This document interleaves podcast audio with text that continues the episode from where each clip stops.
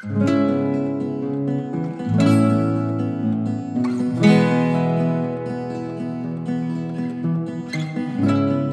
to the Uncharted podcast. I am your host, Inez Franklin.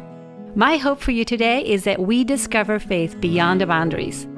Uncharted is intended to be a safe place for you to listen, learn, and challenge yourself along your journey of faith. May grace and peace be with you today. Welcome to the show.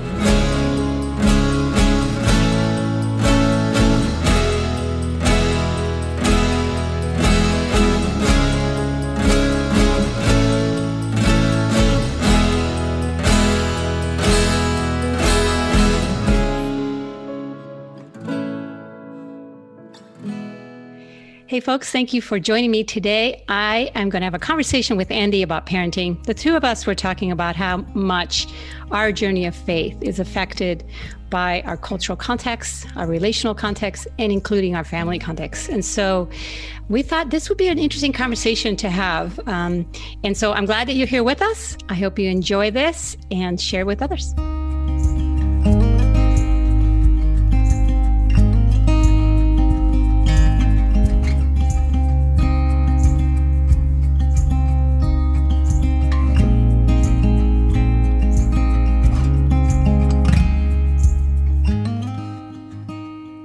Right, Andy. Parenting. Heyo. so you just I want to start out you just came back from vacation. You uh-huh. had this wonderful wonderful time. I'm looking at you. You're actually not very tan. I would think you'd be tanner. That's because you were probably running after the kids the whole time. no, I, I, did get a little tan. It, could be uh, it could be Zoom lighting or something else. Oh, but, oh, okay. Uh, yeah. Yes, that Zoom fix. And yeah. so I love you were sharing with me a story that happened to you during your vacation. Just to set the context, you're in the middle of parenting right now. To have this conversation, oh, yeah. I think is quite timely. Yeah, yeah. And do we, or, or, is it the, is it middle or is it like boot camp? I mean, because I, I only have, I have, you know, four kids under eight. And you're I right. Think, yeah, right. You're it's, right. It's got to be. Camp. Yeah, we're just getting started. So yes. Um, so yeah, so we we we just got back from Maui. Uh, we took our four kids. We're not crazy. I mean, maybe you think we are, I, but yes, maybe we are. um, but you know, it's been really Mercedes and I just have this we've we've really had to like practice this mindset and i'm sure this will get into more about just parenting in general as it relates to it but like we've had to have this mindset of like if we want our kids to be comfortable traveling in the future, if we want them to like be able to have memories imprinted somewhere, they have to actually happen. You know, like mm. if they can see that in photo, we went to Hawaii when they were five or six and four. Right. It'll it should help inform help inform them that that matters to us. Like we're not scared to do it. You know, it's yeah. not going to be like, well, you wouldn't appreciate it, but it's like, well, but we do as as parents. We appreciate yeah. swimming in the ocean with our kids for the first time, taking my son a hundred yards out to snorkel in crystal clear water and see fish. Wow. I mean, that's that's meaningful to me, you know. And yeah. so even if he may or may not remember it as crystal clear as I can, it that's not really the point. So, right. right. Um. So uh, that being said, traveling with four children to Hawaii and Wait, managing in the ages, in uh, the ages, eight, eight, six, four, and eighteen months. That's important. Yeah. Yes. Yes. Okay. So yeah, uh, managing the time change for the first two days was a utter nightmare. Um, mm. you know, just, we'll jump to the story because you know basically we so we on Pacific time we're leaving at 3:45 a.m. We by the time we are our flight leaves at 7:55 p.m.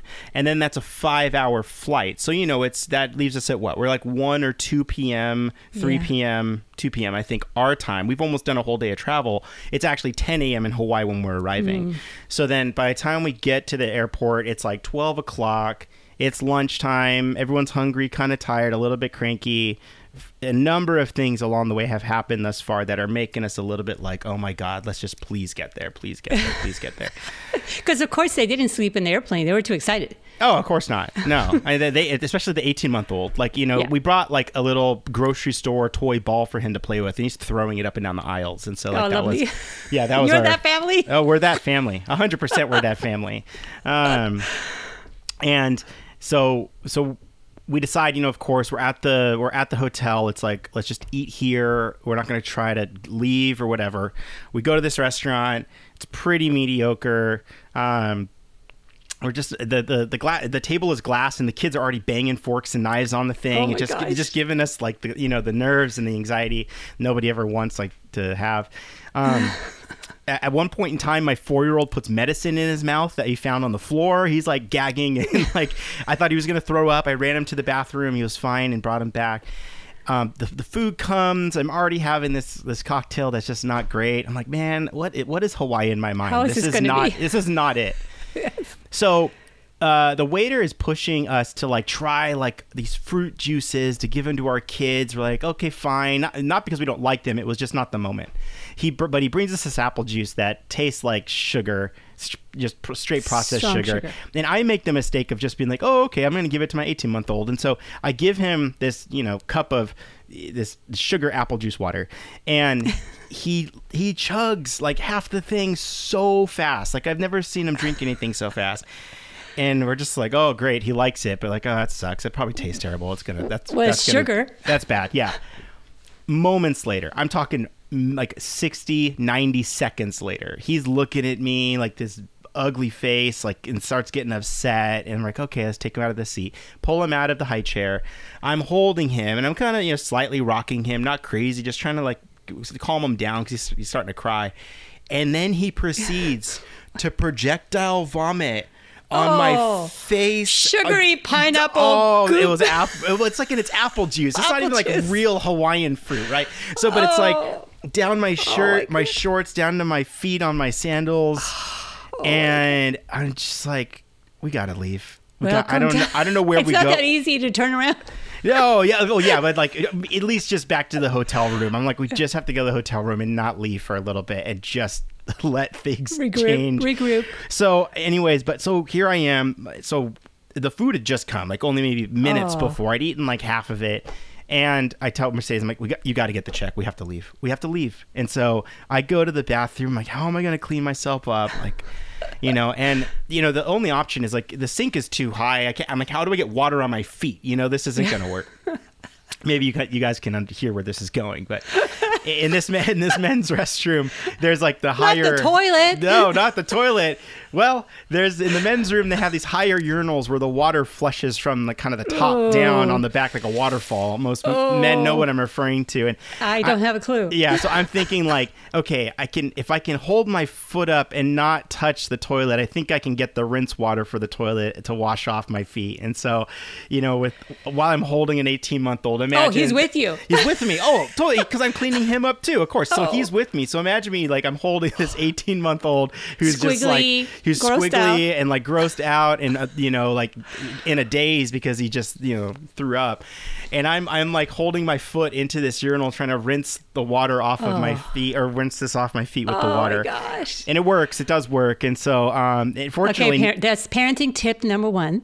Men's Yes. urinal- urinals are good places to wash your feet. if you must, if there's you a way. must, if you must, yes, there is a way. You never know when you might need this. You'll think of Andy. Yes, you. Uh, yeah, Wow. cueing uh, Jeffrey Goldblum, life will find a way. that is the way. So uh, yeah, um, that was that was kicked off. Uh, right, it was like the middle of the two day. I, I could hardly say. It. Anyhow, fortunately, we were there for seven days. The last five days were epic and the best time. And so, uh, but you know, it, it was just that was the uphill battle uh, to the get From to there. the from there. Well, I guess it couldn't get worse. Fortunately, no. Sort of. Fortunately, God. Fortunately, it did not get worse. Fortunately, Yeah. that was probably the worst, the worst of it. So, Oh my yeah, gosh. thank goodness. Well, you know, and that just to me, it's a good picture of like, you know, parenting is is not an easy journey, right? it has a lots of ups and downs, and Yeah. so much is. I mean, over our heads most of the time. I, I even, even like that picture of you. I, I'm thinking of that picture of you just vomited all over, thinking, "How am I going to clean this up?" and just that sense of like, how how am I going to do this? how am I going to do this? I, this is not what I had in mind when I would be a parent at all. If they had told me this was going to happen, I don't know.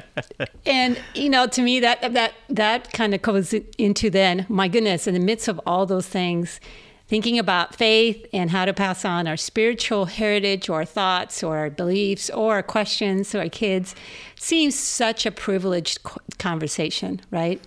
Yeah. like, are you kidding? I don't have time to think about that. I'm trying to survive my kids.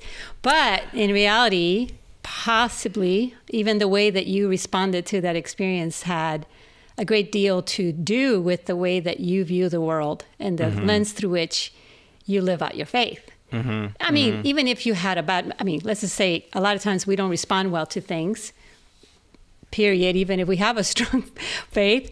But how we recover for that and how do we deal with it, all that is coming through some lens, right? Spiritual lens. Yeah. And it's interesting. Yeah. Parenting itself acts as a lens, I think a lot of us use to how well our life is going. Mm-hmm. How well, how good of a person we are, yeah. um, how how well others perceive us. Um, it's interesting how much weight it really carries. And something you just said, I almost might might like not disagree with, but more like consider is that and more or less maybe call out that maybe there's an issue with that because I think I think you're right that we look at conversations about parenting and spirituality as a privilege when I think in fact it's actually probably more commonplace than we realize and I think yeah. maybe maybe in America we've drifted from how much parenting and spirituality actually plays into a large way that life actually plays out. I mean, because yes. when you think of like stories in the Bible, we're imagining parents orating these stories to their children to pass on,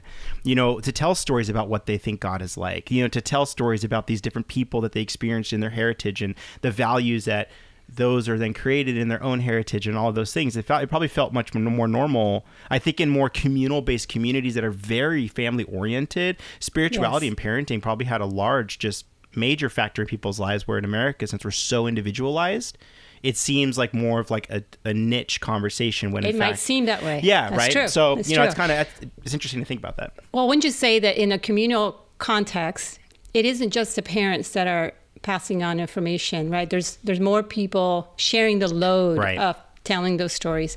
Now the parents each especially today there's this sense of like to each their own, which means you're responsible for your kid's journey. No one dares to speak into that unless you give them permission. And so mm. then we are kind of left on our own in a way. It feels feels like it might be a good thing, but it also can be overwhelming to do oh, it on our oh, own.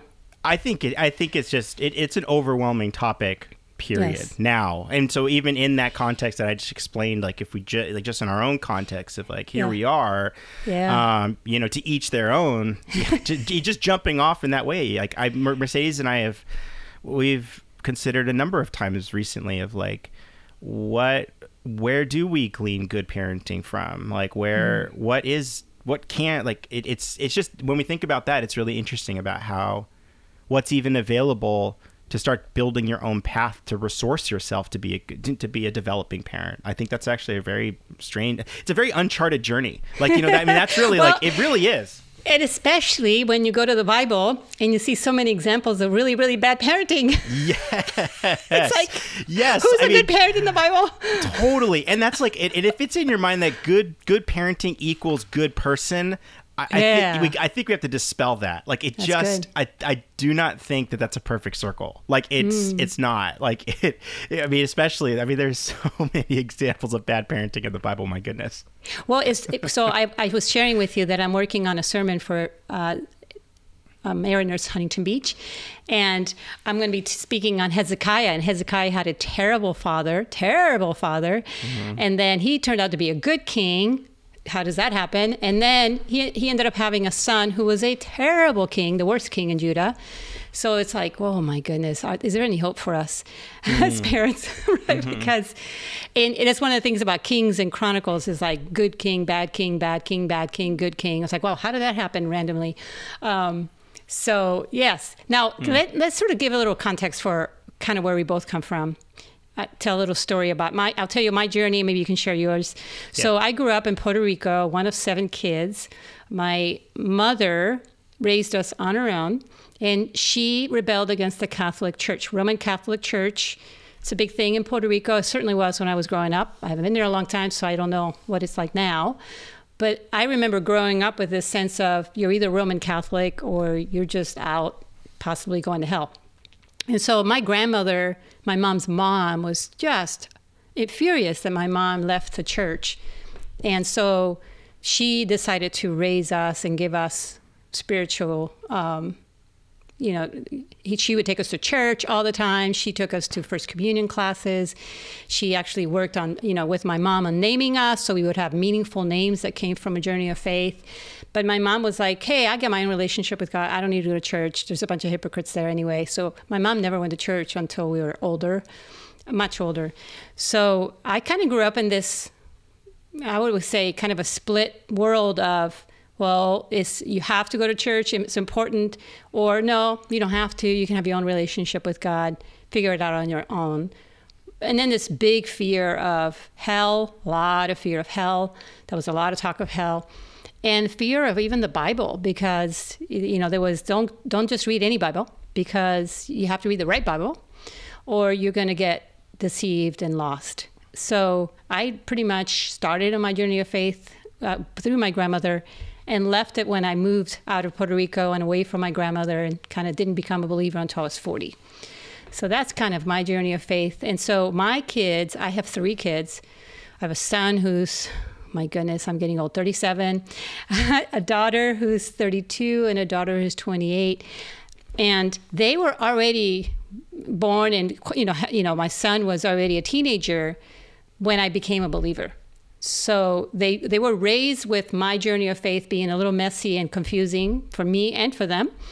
And then all of a sudden they see their mom sort of shift to this particular church and this particular faith and reading the Bible. It's like so they experience this sort of confusing thing too. Um, so that's a little bit of my my background. Mm-hmm. How about you, Andy? Uh, yeah, I mean, I grew up. Um, so I grew up attending kind of like a, I guess like a, a non-denominational offshoot of the uh, Church of Jesus Christ, and so like like people like folks who had like whatever were planted or launched out of that church to go plant, but then they weren't a part of the same association or whatever. So, so wait, but, the Church of Jesus Christ is that a mm-hmm. non-denominational? Yeah. Well, it's okay, it's not, an association. Yeah, it's a, it's a, uh, no, it's Church of Christ. So it yeah, I'm Church sorry. Yeah, so okay. it's Church of Christ. Okay. Um, and so it's it's you know it's it's association, but not not denomination. And so, um. Uh, but that church was like very, uh, just very conservative in the sense of not probably not only in political view. I was this was in like Yorba Linda, California, but um, but more so in like you dress nice to go to church. Mm-hmm. We didn't have it was all hymnal music, so no instruments. Um, church was like three hours. And oh, so wow. it was wow. long. A lot of singing. I mean, what there do you was, do for three well, hours? no, I mean, it was like yeah, you had teaching, you had, you had singing on the front end, but then you had a whole sermon just for communion, and we did communion every week. And wow, and I'm all for I, that. Communion is my favorite part of church, but like it was like yeah. a 30 minute or 20 minute teaching on just communion. And then you Every did communion, Sunday. and then it was like, okay, we can dismiss the kids and they can go to their classes. And then there was like a teaching that took place after that. And so um, it, it, it was Sunday school was kind of mixed. It's complicated. So, um, anyhow, it, church wasn't very big. Like our, I didn't have like a youth group. Like that group that I participated with, it was like if you were in junior high, you were also in classes with those who were in college because there was only probably twelve or ten of us or something like that. Um, and so uh, I um you know, and it was it was very it, it taught heavily on baptism and so and and salvation, and so it was very much like you're only saved if you're baptized, and mm-hmm. it just really felt like the only thing that anyone was concerned about is, was whether you were saved or not, and so mm-hmm. it was very ticket to heaven kind of thinking as far as like what I remember and what most people were concerned about was basically once you got there, everything seemed like you're set, and then we mm-hmm. just kind of did you know teaching and just had church, and so thing is though I think I might have talked about this on another episode too. Is those that some of my relationships with um, some of the other like students in that church really started to deteriorate and kind of break down because it was like the pastor's kid I was really close with was oh, yes. incredibly mm-hmm. hypocritical to the point where then like I was being bullied by a couple people like in my young church experiences like out like even on like a Wednesday night Bible study I almost got a fight with a kid and then like and then at school where I had really strong friend relationships with this pastor's kid and a number of other friends like I watched him act completely like a different person compared to how everyone else saw him at church and so mm um, that was really that was a, a, huge disorientation process for me and really began my journey of deconstruction was yeah. actually through those relationships because mm-hmm. um, because folks like him were were praised in the church you know um, it was also hard for me to find narrative and language for myself in the church at that like this is kind of like mid high school because I was I am a very creative and expressive person and that type of thing wasn't really expressed through that community experience for me. So I didn't really see a reflection of myself anyway in the church. And so for, in that way you might argue that it was like it was it wasn't a very diverse church for that reason. You know, it mm-hmm. wasn't looking at a lot of other traditions that might say, "Hey, we should celebrate this way or worship this way or incorporate these things as a way to to realize." But this is again, this was a very kind of narrow thinking church um, or narrow teaching ideal church. Um, so then I kind of didn't really kind of through the end of high school, early college. It felt very much like I held a personal faith in Jesus. I was baptized when I was 13, and kind of through my early 20s, um, uh, I sorry, I, I let me start that. Through my early 20s, um, kind of held that faith while I was touring and being a musician, and ultimately like found myself at Rock Harbor which is how I had, you know, met Mike Geary, and we've talked about that in extent. And um, to button everything else up, I, I ended up just kind of returning into ministry, and then it, and mm-hmm. then I've worked in ministry ever since, like both yeah. vocationally and then professionally, and that was, you know, I was 25, so for about you know 13 years, you know. Got it.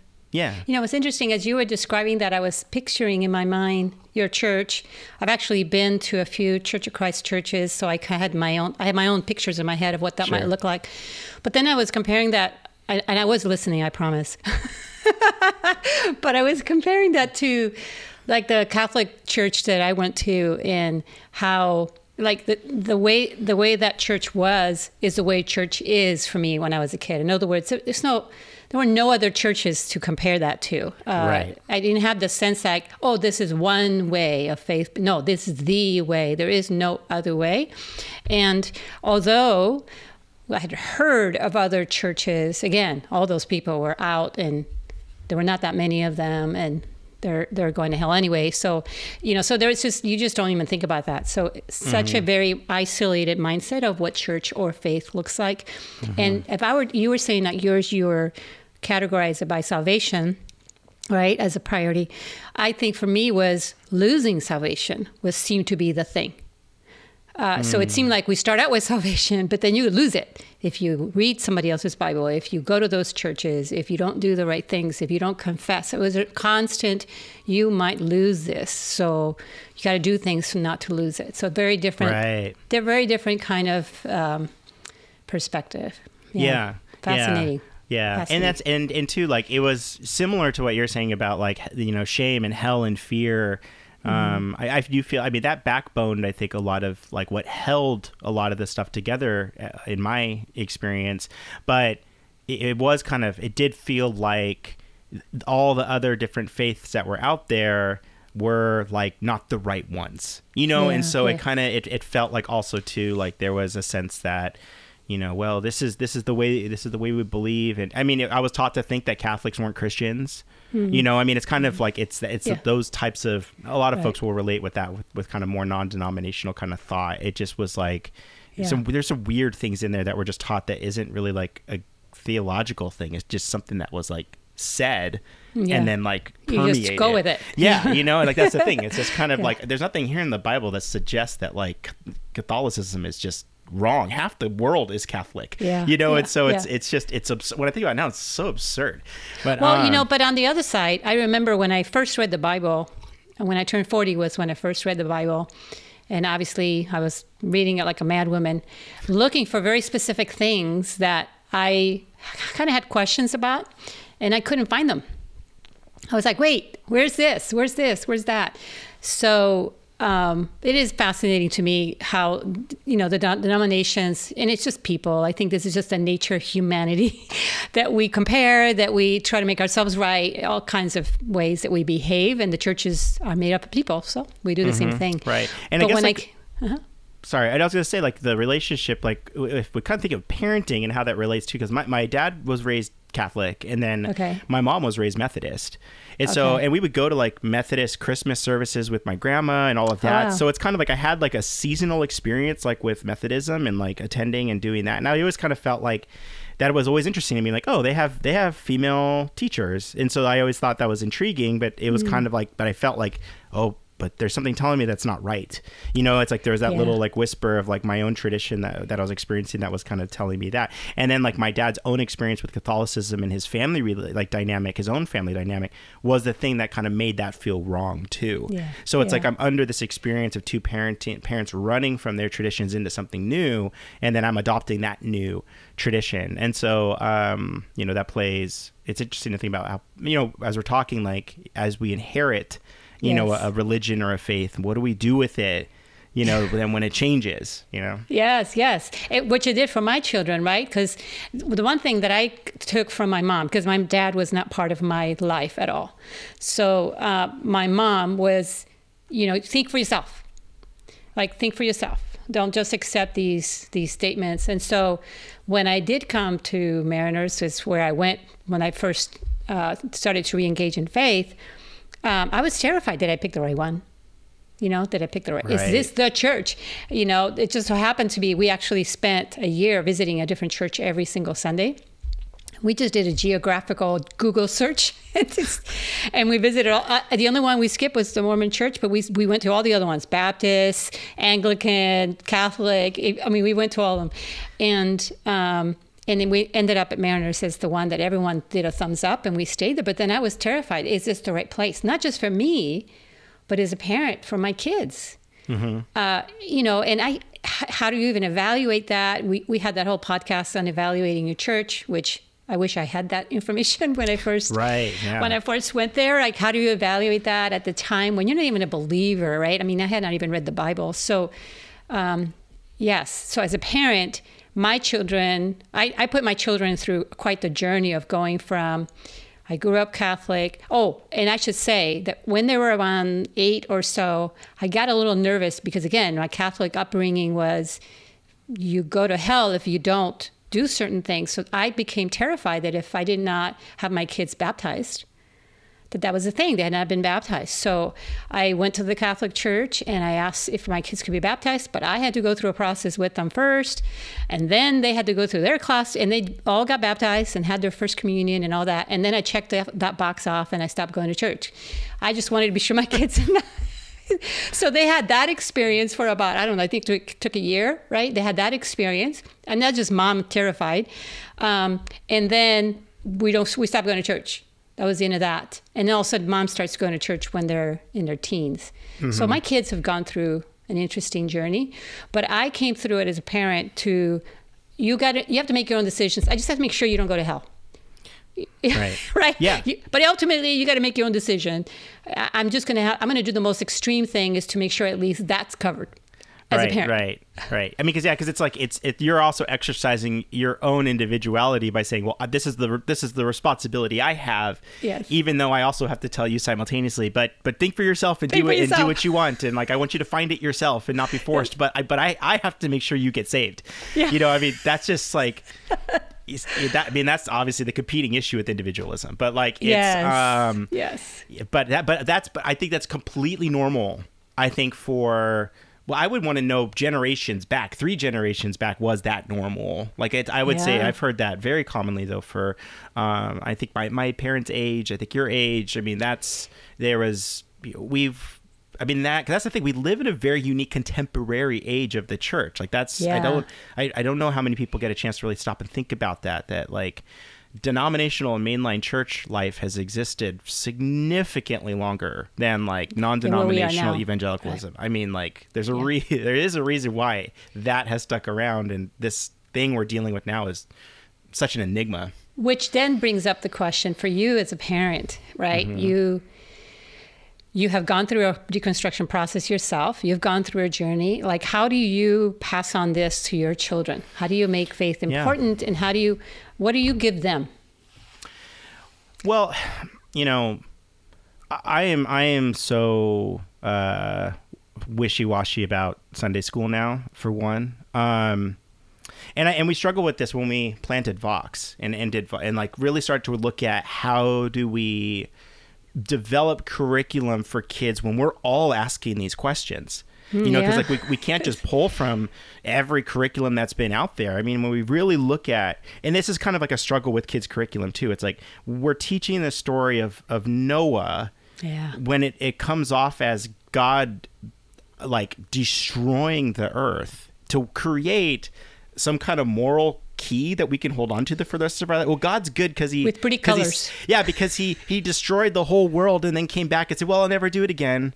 You know, it's just like it's like that's that's the framework for I like laugh, a, but it just a make, moral it breaks my God. Heart. Yes. You know, so it's like, but the thing is, those like we're teaching. Oh, let's teach the story of Joseph, and like, oh, all his brothers sell him to slavery, and then he becomes a great king. Like, here's another moral binary. Like, yeah. there's just there's so many like unrelatable concepts that are huge like story concepts that kids have to wrestle with and yeah. somehow that's supposed to develop some sense of like relational morality and how they relate with other kids and actually develop like to me that is like this incredibly dangerous space and i it's hard because i'm like what church is doing that well now you know because yeah, it's it's because kids that's the how we've established who we put in authority for the church in a lot of places is, is kind of upside down in my personal opinion like we get the really good teachers for the adults who actually should be able to think really well when it's like the kids and the teens should almost be getting the best teachers yeah so I wrestle with that as a parent. I don't have good answers for that. So, mm. but like, so with so with my own kids though, um, the things that are now at least as a parent kind of overlapping that's faith related is um, it's kind of like what we talked about in Dan Koch's episode. Like the gospel itself is still a good primer for how we should be in life. And I I'm really I'm really up on relationship right now. I kind of you know said that thing on our last podcast and I've yes. I've sat with that and that's been really good for me to even really think about. And what I said was that um, you know unity is is is created when we when we have or pursue relationship with our differences versus yes. labeling them Yes. And to me that's that is like its own guide for my children. Like it's mm. really like let's learn how to respect people's relationships with the world that they have and their own experiences and then you also get to wrestle with your own relationship with like society and how people treat you and how all these things. But like when we look at the gospel and what it's calling us to do is that there is this relational experience that takes place when we act in how God would ask us to act and what and what comes back in return. And it's just that is this very like ongoing reciprocal kind of covenant complex whole experience. And um I think that I think that is going to be a very proving nature as they grow up. And I think that might give them a lens as they go and experience the different places and faiths that they might encounter. And really, it, it, asks, it asks them to ask themselves, like, what relationship are they developing with a paradigm of thought and faith and religion? in addition to what relationships are they putting out in the world and how people perceive them and need them and how they could be helpful and actually you know basically putting good back into the world and yeah so, i do think i do think that children ask the biggest greatest questions they ask big questions very young they're very young um, they may not be prepared for the answer right right it, the answer might be too gray and confusing if mm-hmm. if one gives it with as much humility, right?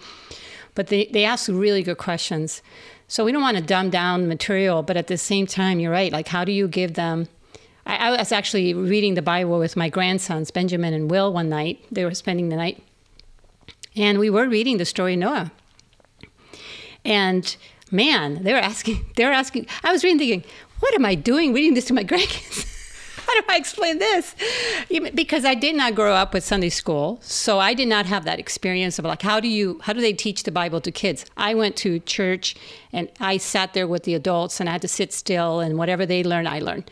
Mm-hmm. Uh, right. So there was not there was no two places to go and learn, two different messages being sent, and it's all very confusing to me anyway. Mm-hmm. Um, so at least that's wasn't it wasn't something that was pretty dramatic being sugar coated.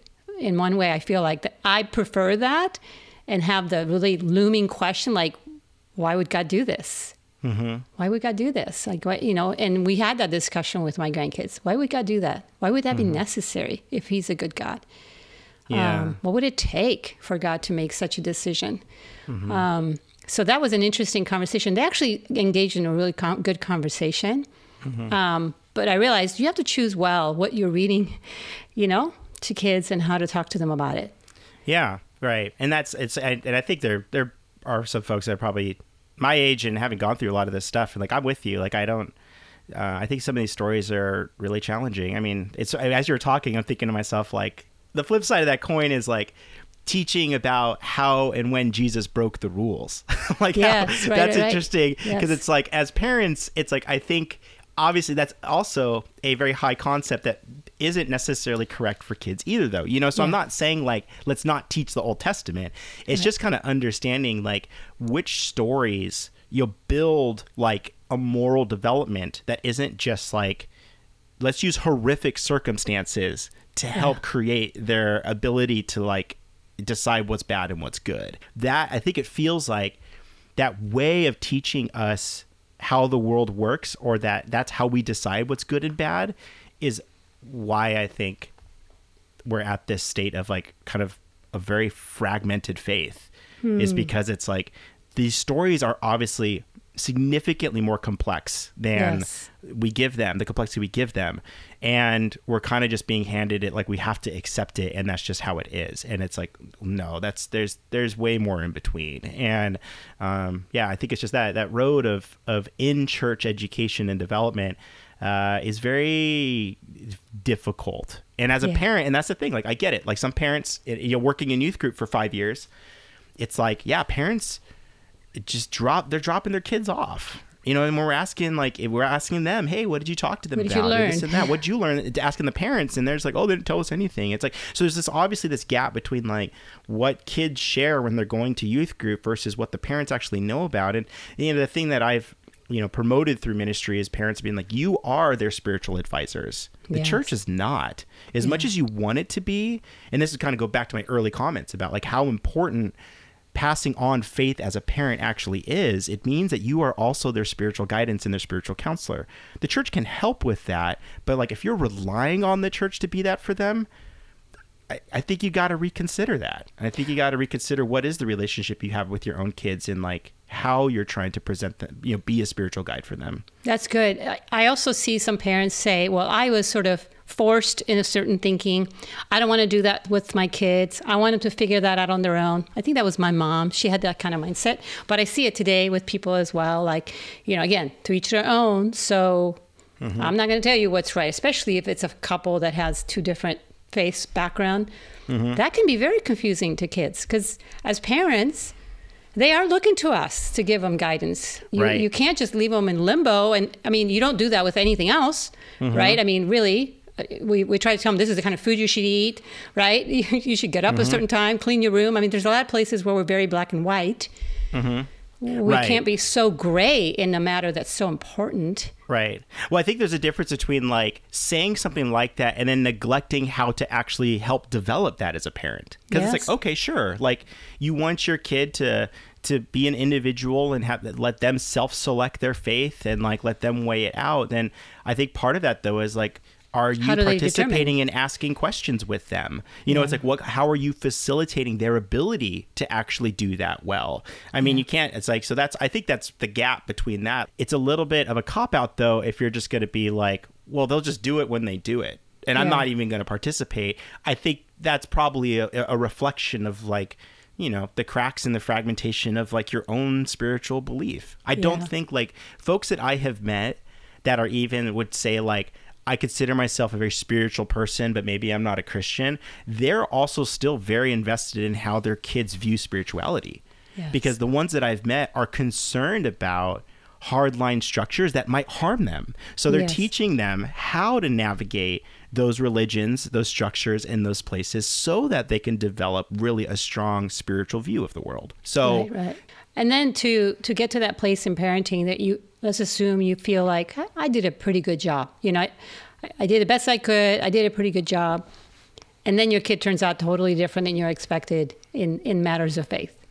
You know, um, whatever that expectation is, they just mm-hmm. come out mm-hmm. different. Mm-hmm. And and realizing that, first of all, none of us are perfect parents, but secondly, our kids do have their individuals with their own agency and their own ideas and their own view of the world and they're going to make their own decision. Eventually, no matter what you do, they're going to make their own decision, even if you don't teach them to have their own mindset, right? right? The world mm-hmm. does. Mm-hmm. If you don't, the world does. And so to, to hold both the responsibility to guide our kids well, but also the humility to recognize that they get to decide ultimately for themselves. Mm-hmm. Um, I think that's the challenge of parenting. Like you want something for your kids, especially if you've worked really hard to get to a certain place in your faith, and you feel like, okay, I'm gonna I'm gonna give you the shortcut, so you don't have to go through all the gyrations I went through. But that doesn't always work out because kids don't always follow the path we give them. Mm-hmm. Right. Mm-hmm. I mean, How is that something you think about, Andy? I mean, I've learned that the hard way as, as mm-hmm. a mom of older kids. You know, it's like I think folks who care about legacy care about that. Hmm. You know, I think I think we've come across people who are like, "Well, my kid's just going to decide whatever they decide and, you know, I can't I can't force that." And yeah. there's a little bit of a hands-off kind of like I don't have control of that kind of mindset. And I don't know if like if some parents have looked at legacy as something you only consider when you're older Mm-hmm. You know, like it's just I think that's that's been I've been thinking a lot about that lately because of like you know I won't go into this too deep, but like you know just with some conversations happening around right now with like critical race theory, right? Like yes. you know there's this thought that if you're white, you know you don't have to be responsible for the sins of your previous generations, right? But it's like in the Bible, it's fascinating that there's lots that's actually said about what you do with what you've been given. That decisions and things done in your generational lineage matter. Yeah. I mean, so in reaping. Right? I mean, it's consistent. I mean, look at how important Jesus is. I mean, that's a really important conversation about like the theology of Jesus is like, look at his entire lineage, his entire generational right. thing of what happened. He's like, he's of David. I mean, yes. it's like that is a huge important aspect to why Jesus is important. But it's interesting that we could quickly dismiss it in our individuality in how we kind of experience that here. So it's like if you care about like upholding something that feels generational and legacy, then you're you're gonna care about how you facilitate what you give your kids. Mm-hmm. So it's like I think we have to be careful sometimes. Like I agree with you. Like it is the challenge of parenting to want them to utilize their own agency I think our responsibility though as parents though is to keep caring. It's it's that same commitment to lifelong learning that also is like lifelong parenting. You know, that it's not just like it's not just a label. It's like a course. Like, you know, you're always going to be a mom to your kids, but to be applying yourself as a mom to your kids is something you have to actually choose. Right. You know, right. and it's it's not you're not trying to oppress them with your ideals more the more so than if you see your family as a lateral circle, you know, like we're all sitting around this giant circular table. Once you arrive at this parenting kind of thing, you're not above them or below them, but you see them as peers, but then we're all connected in this same way. So you still would hopefully act a certain way that they might be affected by you what you believe is good to put out in the world. And so like I care like generationally, I've given that a lot of thought about the hopefully the future relationship I have with my kids. I don't I hope that there isn't distant in the relationship that mm-hmm. I have with them. But I don't want, but I'm not, it's not because I'm so obsessed with my kids that like, you have to, like, I got to buy you a house next door and live right next door to me. I mean, that's not, it's not that. There's a way of like, of transcending like a relationship with my kids that could could feel as close as if they live in Indonesia and I live here now. Now, granted, physically, I'd love if they live near me when I'm older, but I care that what I give them that they've got something because as you were kind of talking or you, before this conversation you'd kind of message what we might kind of talk about and uh, thinking about like oh who is affecting us you yes. know what who what spiritual guidance have we been given and that's a hard one for me because i don't i have a lot of disagreement with like how my parents did things mm-hmm. so i feel simultaneously I'm learning how to a be forgiving of what I've been given, and then also like trying to adopt what is good, true, and beautiful from that, and then pass that on, but with my own translation and my own narrative, like how I how I recognize for me that food from my ethnic background is really important for me to learn and then pass on because mm-hmm. I, I, I, use it as a storytelling thing and I also use it as a way to show like expression of gospel that feeding someone who needs food is an expression of gospel and if you can make that food and share a story with it I think that can be really impactful and really important mm-hmm. but like to me that's a that's a feature of legacy. I'm like that's something I want my family to be known for is mm-hmm. that kind of hospitality and that kind of provision for other it's so but that's that's something i'm building on my own. Yeah. you know so it's like i can't i can't ignore that and hope that it just happens. It's something i have to practice. It's something i have to apply. If anything like i think as parents of this age and even if someone who's kind of like affirmed my own deconstruction and i'm reconstructing in new ways that type of thing though is part of my reconstruction. You know that's, that's not true. that's not something i've like that is like oh here's an aspect of theology of god. It's really like what do I want my kids to inherit? You know, and because it, it, it is a deep, that is actually a deep spiritual thing to me. It's like a meaningful spiritual thing, and it is through the lens of gospel. And so that's, for me, that's what that looks like right now. It, you know, and I, I love that.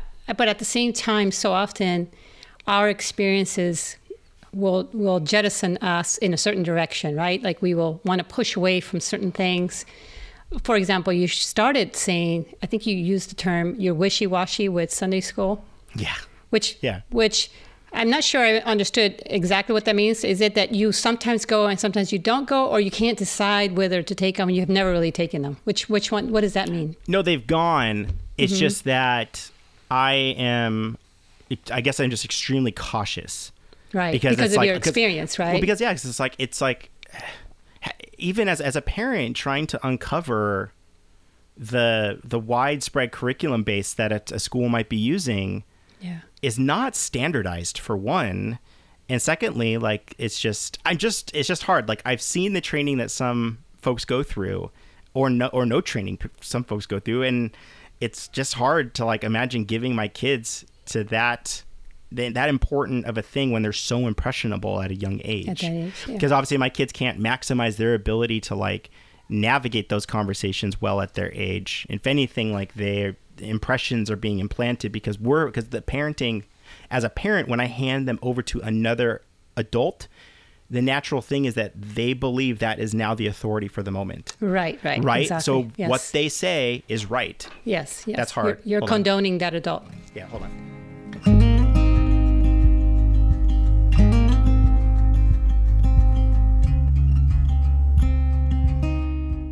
Hi, buddy. Are you upset? Hey. I'm sorry, but oh, shepherd. Aww. This, you look that he, he's really tan right now. Say hi to Miss Inez. Hi. Hi. Yeah. Are, you, are you sad? Yeah. Yeah. Why are you sad? Cause I wanted to land um, on the grass at the park. You wanted to do what at the park? I'm, I'm laying down on the grass at the park. You were lying down on the grass at the park? Mom said no, and then we have to leave. Oh, I'm sorry. and and then I was so bad. No, no, no one Mom put the boy on me, but it didn't work. But I, I, I just wanted to do. Oh, I'm sorry. They weren't playing with you. Yeah. Oh, that's hard. Okay. Um. I did not play at the park. You didn't play at the park. You wanted no. to lie down on the grass. Yeah, and then play. And then play. Yeah. Okay. I'm sorry, buddy. Well, I tell you what, I'm almost done. Okay, and then maybe Daddy has to run to um, the store. Do you want to come with me? Yeah. Okay. Okay. I, I'm going in the truck. Yeah, we'll go in the truck. Okay. And then can I go someone fun with me? Uh, yeah, we'll see. We'll see what time it is. Okay. Okay.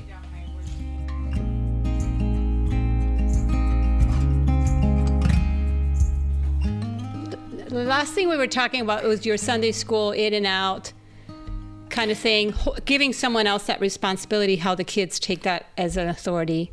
Yeah. So just right. to catch us up. Yeah, because like what? Yeah, yeah. What you'd said was that you know it, it assumes like us giving over that authority assumes that we're condoning their authority. Yes, You know whatever right, they do. right. And um, that's that's that's real tricky. Like my wife and I have done. Um, a lot of dialoguing with some other folks that work in the industry really around like kind of observing child abuse and like that kind of thing and it's just it's we realize like there isn't there aren't very good standards for small organizations and how um, how certain th- things are implemented, like potty breaks to all of those kinds of spaces. And so it's not to say that like I'm skeptical about like every single experience like that, but I'm just acknowledging like um, since I take it so seriously, it's it it's starting to feel very hard to navigate. And so I'm just very cautious about it these days. And like I and I think it's also because I've started to recognize like oh no, I take responsibility for my children's spiritual development. So I'm like more concerned with like don't go and like mess this up, you know, for me. Like yeah. it's kind of, you know, and it's not because I'm so certain. It's just kind of like it's I really and I do invest in it in a certain way, and so it's it's just that practice of like teaching, like being that facilitator and guide for my kids to do that well. And they're just so young that it's um again because they're so impressionable because naturally they assume that that person's the authority. Um, it creates more work for us when we have to like de-educate something that yeah, we think undo is, something. yeah Undo undo something yeah. that we think is like actually like oh that's like really in there now and now i got to work really hard to get that out Yeah, yeah. Well, and Yeah. hopefully it's one, well, maybe one hour a week. So if if a parent, and I think this is important as parents, if we're just allowing that to be the only education, the only conversation, then that has even more power, right? So to Yeah. the extent that Yeah. we're having conversations mm-hmm. outside of that, hopefully that helps, you know, kind of normalize it within what it is that you think it's important as a parent. Uh, Right. So that might even raise a question if you're saying something that's really opposite of what they heard there, if it really made a difference for them. Because a lot of kids will say, I learned nothing until you say something that sparks that memory back up. And so hopefully then there'll be a conversation down the line yeah with the kids. right. Uh, Yeah, but you know, again, our kids are being influenced by the world all the time, whether it's at school, with their friends, um, the world, the TV, the shows they watch. Mm-hmm. My goodness, I was watching some shows with my grandkids, and I realized, huh, it's a lot of themes here that I'm not really all comfortable with. so, Right? right? I was like, wait a second. I didn't think we're going to turn this off. I'm going to go do something else. Mm-hmm. So they're constantly being influenced, and that's a challenge, obviously, um, for Mm-hmm. us as parents. We could talk a lot about parenting. We could be Yeah. here for a very long time. I know our audience has other things to do, but in closing, is there someone or a group of people or a leader that you say, wow, this person, person, or even someone in the Bible that you say that personifies to me a- parenting posture that I want to have as far as my kids and their spiritual journey? Yeah, I'll be honest. That one's hard for me, um,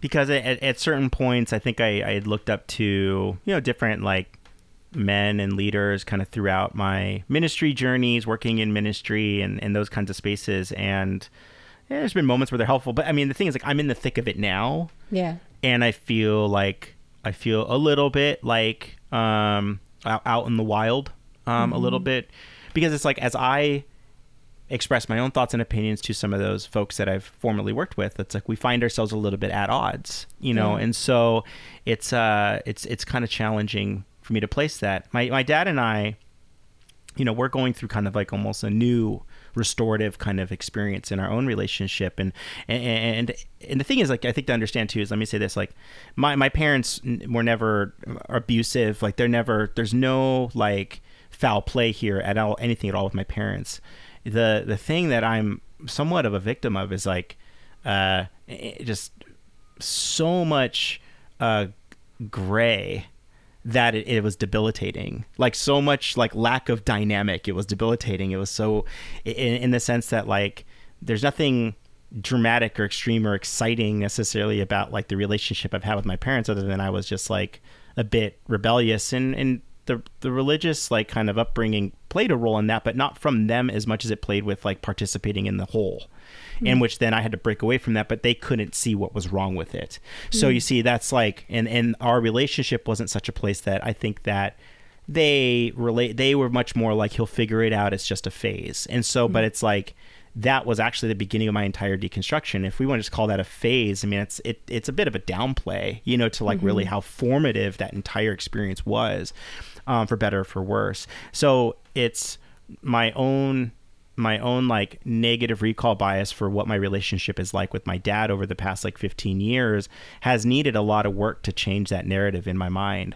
And so, but in over the past like number of six months, five months or so, um, we've had like a regular like weekly committed just phone call that's just on the books, and we don't get it every time.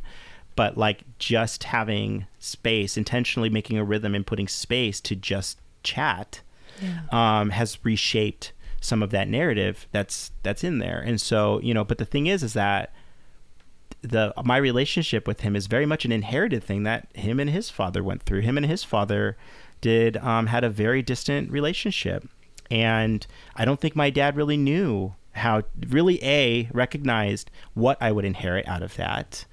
B maybe not take as seriously over the past number of years of of if that would play a role mm-hmm. and and see know what to even do to change that. Right. and so you know and that's and that's again that's kind of like that the parenting thing i have to offer anyone that's listening that i'm going through is i'm learning and wanting and desiring to be a parent that is a very forgiving parent that's knowing how to be a, a person of forgiveness for my children. That's knowing how to be a person of forgiveness to my own parents Right, you know that right. knows how to be laterally forgiving of my peers and other parents that are going through so i can offer them space for empathy and, and solace.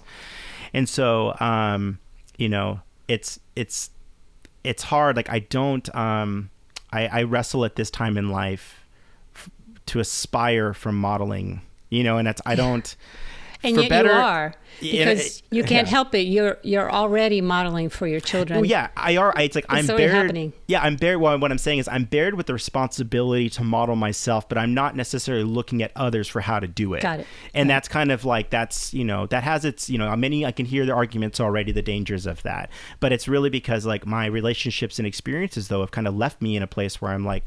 I, I wrestle with who to even look at that I feel Yeah. is adequate and um you know the bible the bible fortunately has actually helped provide me with a lot of like more ways of like just how to reshape my view of the world and to be Mm-hmm. a gospel oriented and loving person and it's like okay well how do i just i need to use that as my lens for being a parent and Right, right. you know a- and i think it's because i also believe that a no no parent is perfect and Right. It- there is no such thing as perfect parenting either. Like Right. aspiring to be perfect parent is like is a fool's errand. Yes. Um, but rather it's like continue to pursue these things of God and there's there's a permeation that we should expect that takes place, right? So Yeah, I like how you said you you you aim to be a forgiving parent and son. Uh, for me, I aim to be a, a humble parent and humble daughter. In other words, uh, I don't want to you know I don't want to judge my mom for her choices. Um, because who am I to judge? And at the same time, I want my children to know that, hey, I'm trying to figure it out too. I, I'm I'm on this journey as well, and so humility is, I think, the approach I go about this. In that we're all in, we're all under a, a master, really. At the end of the day, Jesus, and He's our guide, and we have a lot to learn about Him. It's it's there's much to there's much we can we can know, we can do, we can emulate, um, and there's much that we have to figure out. Um, I know f- I know for a fact as a grandmother now up to nine grandchildren.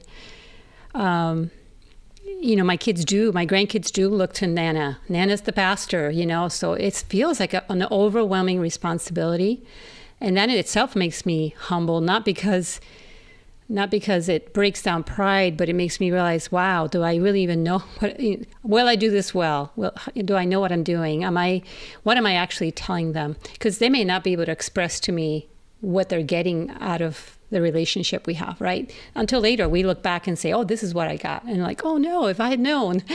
Um, that's the journey of life. So, mm-hmm. humility and forgiveness. Those are, I think, two really good things to end with. Which is really that's the the posture we must have as parents really anyway right yeah in all yeah, areas of parenting yeah if we can and that's i mean golly and and not, neither of those are easy ideals but no. you know i mean that's it's uh there's days where it's just you know to be certain would just be that would be a privilege you know and yeah. um yeah. but you know there's there's great there's great forgiveness and and not being certain you know and so uh that's I know. I, I feel for all you parents out there in the thick of it. And I got four kids, yes. and so it's like for the I've met plenty of parents that have two, and they're and they're having the hardest time. And, and no shame, like it is not yeah. like we had a very hard time going from one to two kids, and so yeah. uh, you know it's you know I I, I I'm cheering for all of you parents out there. Indeed, indeed. And you know, if if you got through all of this, which is thank you for listening, uh, you may have maybe thought, oh, I'm going to get some answers here, and I hope you did. I hope you got something that encouraged you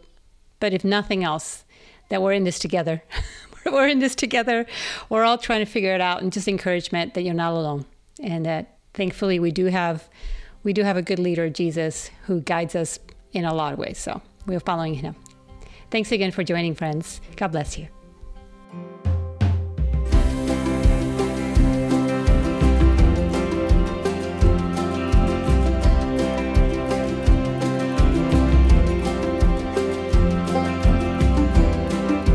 Thank you for listening to Uncharted Podcast with Inez Franklin. Learn more about Inez at unchartedpod.com. Follow Inez's journey on Instagram at Inez Franklin. Sign up for our email list to receive direct access to online experiences and more. Thanks for listening, and join us again next time.